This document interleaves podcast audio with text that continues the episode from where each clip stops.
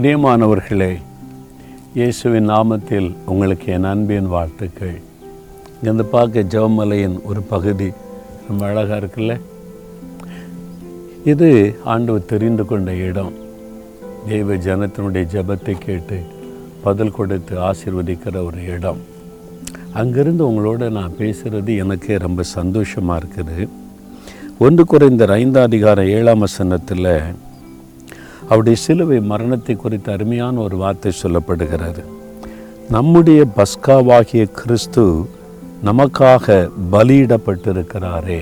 பஸ்கா அப்படின்னா என்னது? இஸ்ரேல் மக்கள் எகிப்து தேசத்தில் நானூறு வருஷம் அடிமைதனத்தில் இருந்தாங்க. ஆண்டவர் மோசையை அனுப்பி அவங்கள அந்த தேசத்திலிருந்து விடுதலை ஆக்கி பாலும் தேனும் ஓடும் தேசமாகிய கானானுக்குள்ள வழி நடத்தணும்னு சொல்லி மோசையை அனுப்பினார். அப்போ ஆண்டவர் பல அற்புதங்களை செய்தார். கடைசியில் ஆண்டு சொல்லுகிறார் அங்கே விடுதலை பெறுவதற்கு கடைசியாக செய்ய வேண்டிய முக்கியமான காரியம் ஒவ்வொரு குடும்பமும் ஒரு ஆட்டுக்குட்டியை தெரிந்து கொள்ளணும். அதுக்கு பேர் பஸ்கா ஆட்டுக்குட்டி. அதை பலி செலுத்தி அதனுடைய ரத்தத்தை எடுத்து நிலைக்காலில் பூசிடணும். ஏன்னா சங்கார தூதன் வருவான். அந்த சங்கார தூதன் வரும்போது பெரிய அழிவு எகிப்தில் உண்டாகும். அதை பயந்து அந்த மக்கள் விடுவிக்கப்படுவாங்க. யார் யாருடைய நிலைக்கால்களை ரத்தம் பூசப்பட்டிருக்கிறதோ அந்த வீட்டுக்குள்ளே சங்கார தூதன் வரமாட்டான். அங்கே மரணம் இல்லை அழிவு இல்லை கண்ணீர் இல்லை கதறுதல் இல்லை. ஆனால் அந்த ரத்தம் பூசப்பட்டிருக்கணும். அந்த ஆட்டை அந்த குடும்பத்தார் அன்றைக்கு இரவில் புசிக்கணும். அன்றைக்கு காலையில் அவங்களுக்கு விடுதலை. ஆண்டவர் அப்படி அவங்களுக்கு விடுதலை கொடுத்து அழைத்து கொண்டு வந்தார். அதுக்கு தான் பஸ்கா பலி என்று சொல்லி பெயர். அந்த அடிமைத்தனத்திலிருந்த ஜனங்கள் விடுதலையாக ஒரு ஆட்டுக்குட்டியினுடைய ரத்தம் சிந்தப்பட்டு நிலைக்காலில் பூசப்பட்டது.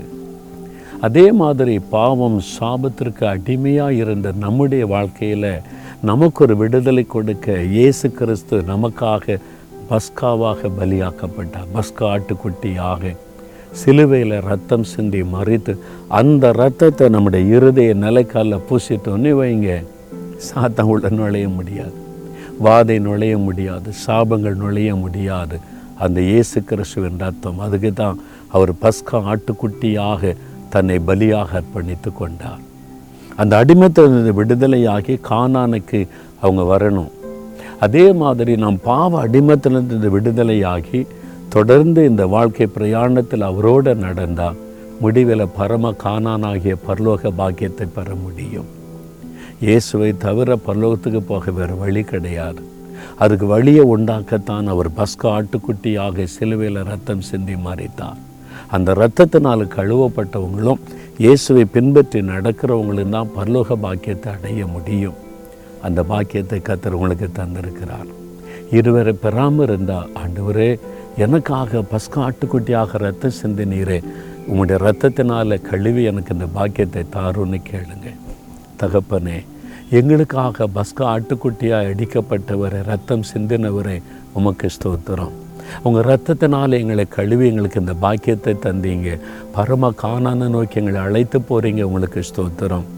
இன்னும் இந்த அனுபவத்தை பெறாத யாரோ ஒருவர் யாரோ ஒரு சகோதர சகோதரி இப்பொழுது ஜெபிக்கிறாங்களே அவங்களுக்கு இந்த பாக்கியத்தை கொடுங்க. உங்கள் ரத்தத்தினால் அவங்களை கழுவி பரிசுத்தமாக்கி நித்திய ஜீவனை கொடுங்க விடுதலை கொடுங்க ஆசீர்வதிங்க. இயேசுவின் நாமத்தில் ஜெபிக்கிறேன் பிதாவே. ஆமேன் ஆமேன்.